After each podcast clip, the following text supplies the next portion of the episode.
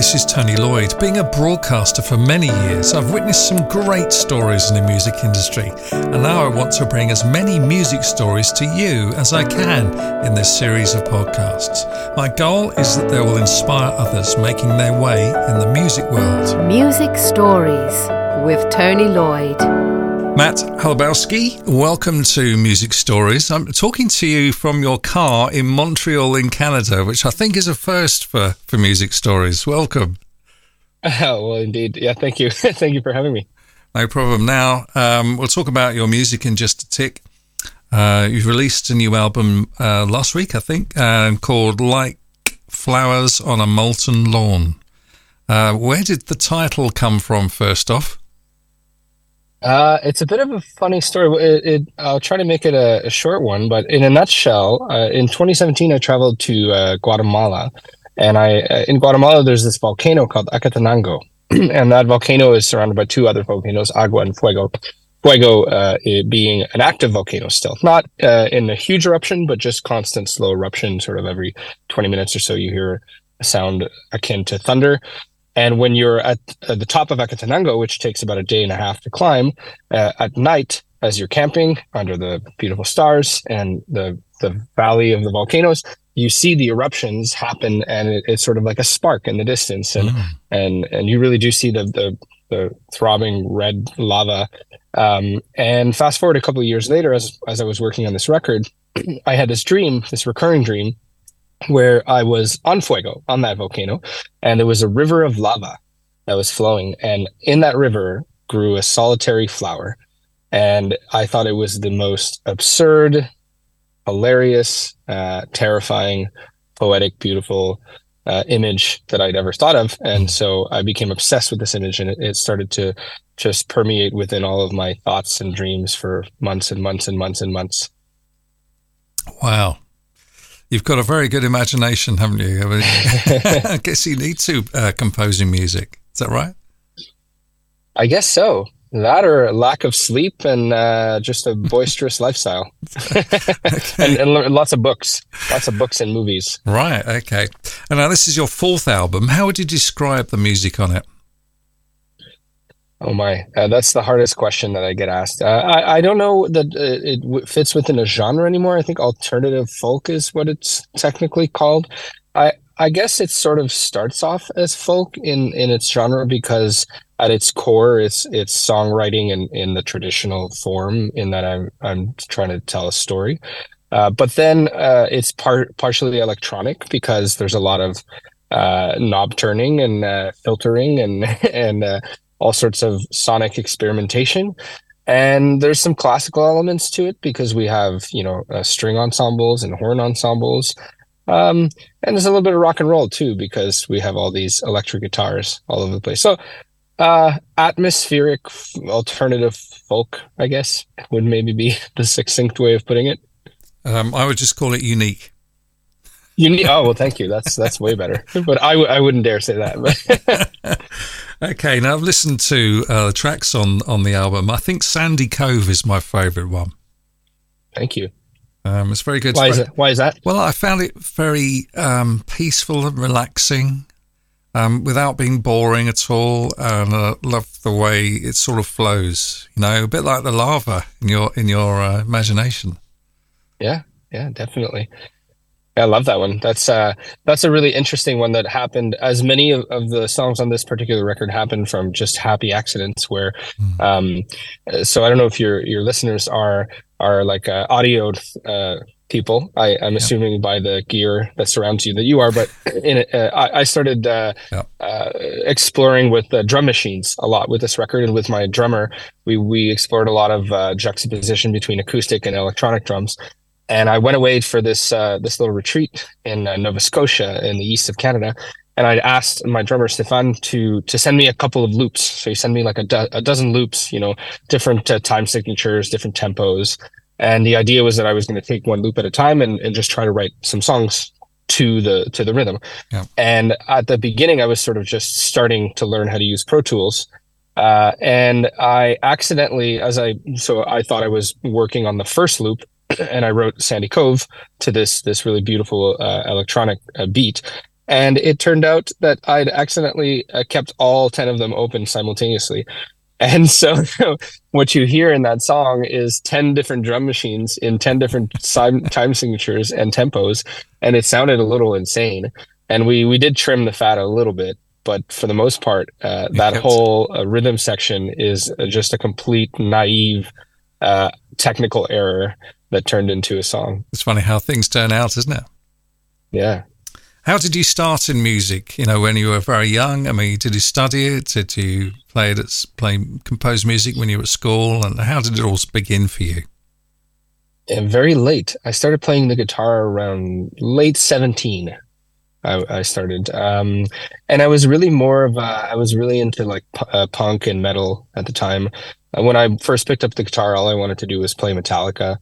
Um, my I, I studied music for about five months at just like a local music school where I would go once a week, and and the the the teacher would teach me how to play uh, "Seek and Destroy" and "Master of Puppets" by Metallica, and and then one day he he kind of went like, okay, I showed you how to play those songs. Now you got to learn some theory, some chords, um, some scales, and I never went back for another course.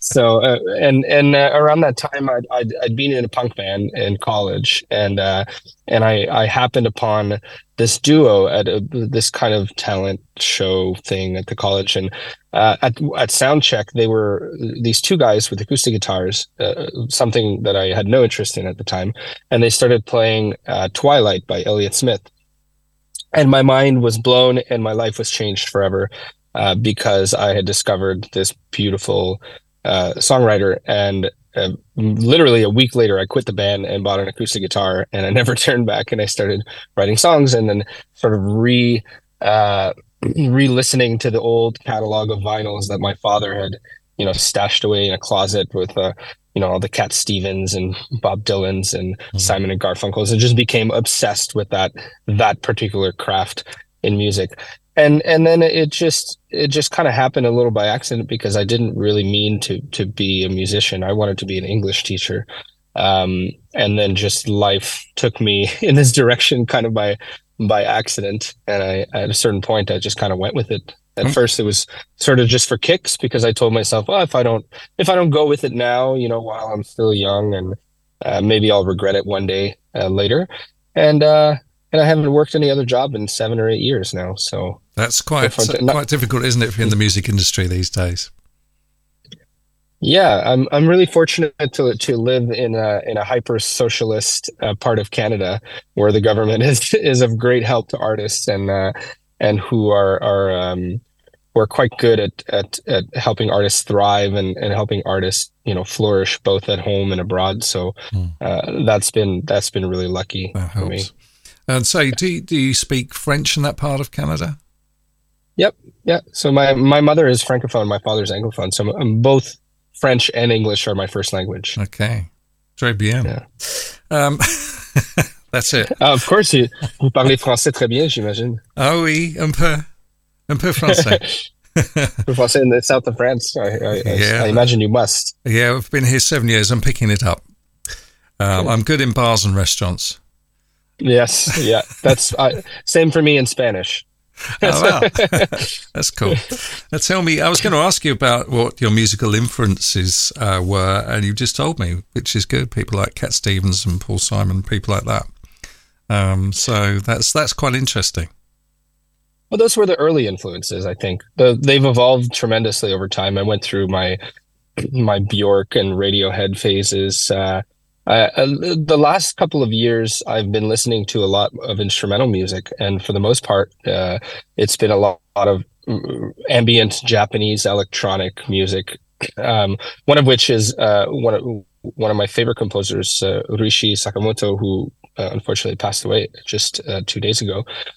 Who's a pioneer of, of electronic music and, and synthesizer music mm. in a way that I didn't I, I was always a bit of a luddite because, as I said, I started listening to Simon Garfunkel, and so for me, the purity of the acoustic in instrument was something that that could never, oh, never be violated by a synthesizer. Mm. God forbid that should find its way in my music. And uh, and it was composers like Sakamoto who made me realize that there was a way, and and Wendy Carlos, who was a bit of a pioneer in, in electronic synthesis music, that you could find a way to convey emotion through electronic music in the same way that you might an acoustic instrument.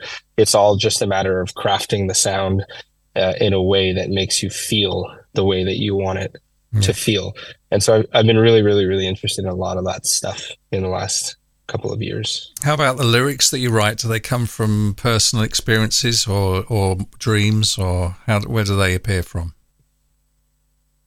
A, a number of places, I think. Uh, uh, a lot of it is from just reading and and watching movies and conversations you know the the amount of words that you have in your brain is directly related to the amount of, of movies and books and conversations that you've had uh, and that you've ingested. And uh, and so a lot of it comes from that. Uh, uh a lot of the storytelling i did on my first records were a lot of um, just existential questions of youth of who am i and what is life and is religion a real thing? And does you know what happens after you die and love and lust and all the classic subjects of youth.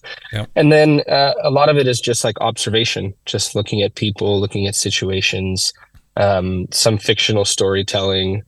Um, and, and uh, in the last uh, couple of years a lot of uh, random word association which i really enjoy and uh, um, just sort of uh, free free handwriting just kind of let it I'm, I'm not sure how you call that um, where you kind of just let your mind wander and you write in every tangential direction that your mind takes you and, and it doesn't really make sense but then you can kind of re- reverse engineer meaning uh, after the fact and and it, does, it ends up making sense to you and and maybe another meaning is formed for somebody else. I, I find that kind of writing really fascinating too. Mm-hmm. Well, I'm finding it fascinating just listening to you talking about it. That's amazing.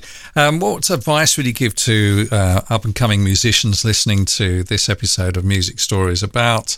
Uh, their career, and you know, that's a big question, I know, but a general uh, piece of advice to people listening to this in the music business because it's changed quite a lot, hasn't it? uh, over the last few decades and so on. It's gone online and and so on. What advice could you give them? Oh my! I wish I, I wish I knew. I I, th- I, I I don't know that I know enough about the industry to be able to properly give advice, but I can say the, the way that I aim to make a, a, career in music and the way that I, I think I can achieve what I want to do. And that's through uh, trying not to think so much about uh, marketing yourself. I think that a lot of the onus these days is put on the importance of marketing oneself through various forms of social media. And and though like I could probably benefit from being a little more present on on those things, um, though I probably won't. Uh, I I think that the the crux of it is is what it always has been, which is if you make good music, the people will come. So th- you should be spending the majority of your time working on your craft, be it, uh, you know, writing the best lyrics you possibly can or vocal technique or be- becoming more proficient at your instrument or engineering uh, or producing or arranging or any uh, part of making a song uh, uh, go from an idea to its completion. That should be what you should be spending your time on. And then the rest of the stuff, you know, uh, will come. I think. I really do think that that's true. Great advice, I think. Very, very good advice. Tell me about your tour coming up later this year, 2023. You're touring um, Canada, obviously, and also France, I understand. Yes, I will be passing through France. Uh, so we have an, a more exp- extensive tour in Canada, where uh, obviously I'm from, and and where we do well enough to uh, afford me a living in music. Uh, and uh, and we've been going over to Europe a, a number of times over the years. And uh, you know, uh, like everybody else, it's not a, a new story. Uh, we got a little hindered by the pandemic. Mm. Um, our our UK team, which was really really great, unfortunately, the, the department that was taking care of us it no longer exists. So we're working on a new team out in the UK. I'm so keen on coming back to the UK. I love the UK. Uh, but but so I think later this year or early the following year we'll be coming out to see you. And in the meantime, we'll be in France, uh, in La Rochelle, yep. uh, for a festival, the Festival de Franco de La Rochelle, in uh, July, and Paris uh, on December fifth. We'll be there as well, and we're working on some other dates uh, surrounding that. So that I, I, don't just come for the one day. Brilliant. Let's hope I can bump into you at one of those gigs, especially the French ones. That sounds good in La Rochelle. It's a lovely place as well. Uh, yeah. Matt, thank you so much for talking to me about music stories. It's been fascinating to talk to, and I find your music fascinating as well. Uh, your uh, album, your fourth album, it is. Uh, like Flowers on a Molten Lawn is out now and available to download everywhere, I should imagine. And um, we'll put your website with a text as well on uh, the text that goes with this episode of Music Stories. So thank you very much for talking to me from your car in Montreal. And uh, thank you. Take care. Thank you. Thank, thank you for having me. Tony Lloyd, creating audio and film worldwide.